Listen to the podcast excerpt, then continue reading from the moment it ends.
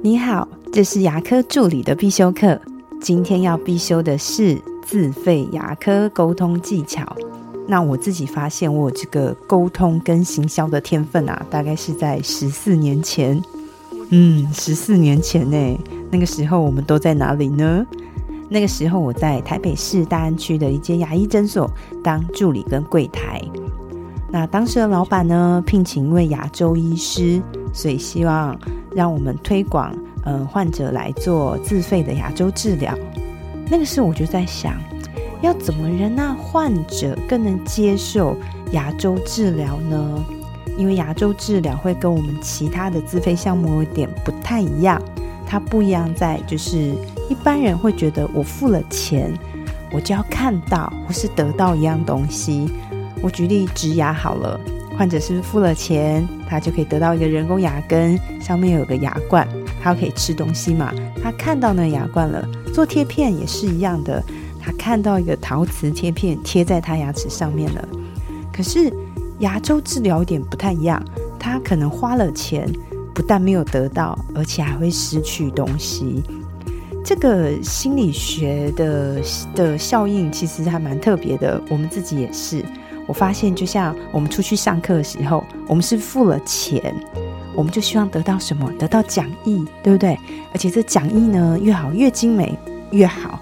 不止如此，我还希望得到一些小赠品啊，或是医师可能会用的一些 kit 之类的东西。总而言之，我花了钱去上课，我就希望得到一大包、一大盒的东西回家。我就觉得啊，花的好值得哦。就是那种感觉，所以当时我们为了要让患者有花了钱、有拿到东西的感觉，我们就把牙周治疗呢搭配了一些口味产品，就像牙膏、牙刷、牙尖刷、呃单数牙单数毛牙刷 等等这一类的东西，我们就打包在牙周治疗里面，并且呢，我们还会选择一些比较特别品牌的牙刷。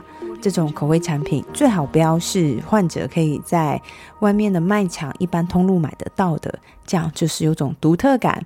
当他三个月过后牙刷要更换，诶，他第一个就会想到你，诶，这样可以增加患者跟诊所之间一个互动的频率与粘着度。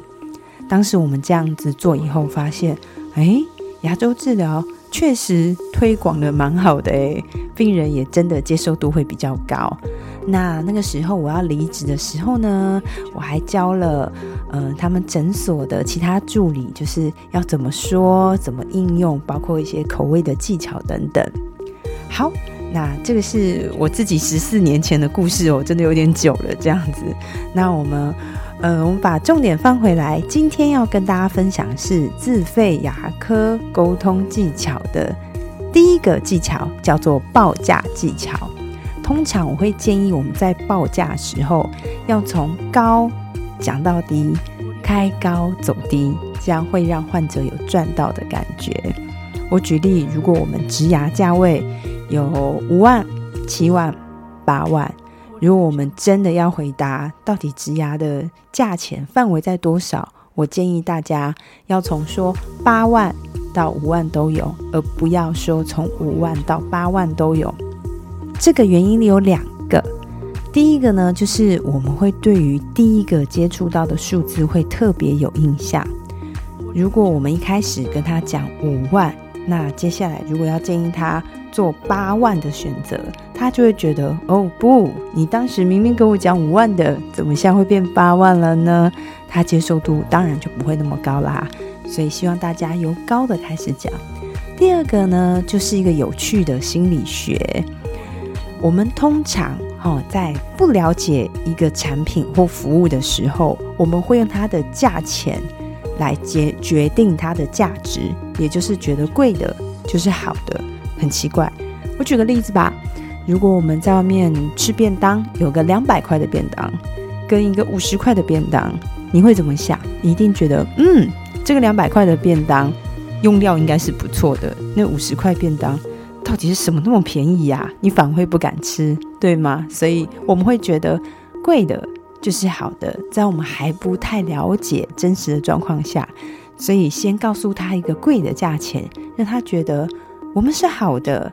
等到真的要做治疗的时候呢，我们可以再用其他的方法，或是其他一些报价技巧，给他一个嗯价格次之，但是告诉他 CP 值是一样的一个选择，他就会很快的选择这个项目喽。好，所以今天跟大家分享的报价技巧就是由高报到低，开高走低。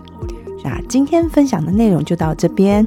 如果大家对于牙科助理的工作，或是呃管理等等，但凡跟牙科助理有关任何的问题，欢迎可以留言，或是到我们的龙语牙体技术所的粉丝专业可以找到我。哦。那我们陆续会推推出 更多更实用的内容给大家。我们下次再见了，拜拜。